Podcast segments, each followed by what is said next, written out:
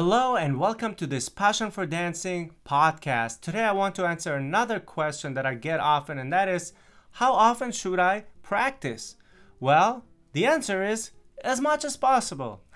well, okay, but let me give you a rule of thumb. Okay, basically, if you have one hour of lessons per week, you should practice an equivalent amount on your own on top of that. So basically, one hour of lesson equals one hour of practice.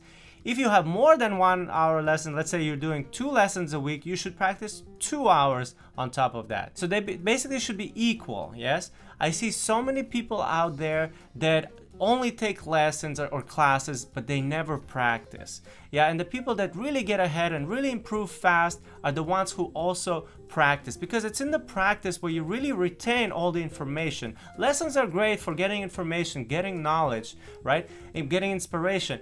But at some point, you also need to put it into your body, right?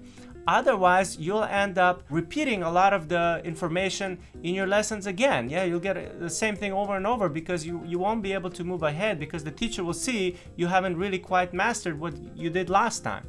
So, I definitely recommend that for every single lesson that you do, whatever how much time it is, you also practice on top of that an equivalent amount of time at least, yes? And that will really help you progress much faster than someone who doesn't do that. So, how often do you practice? Leave a comment below.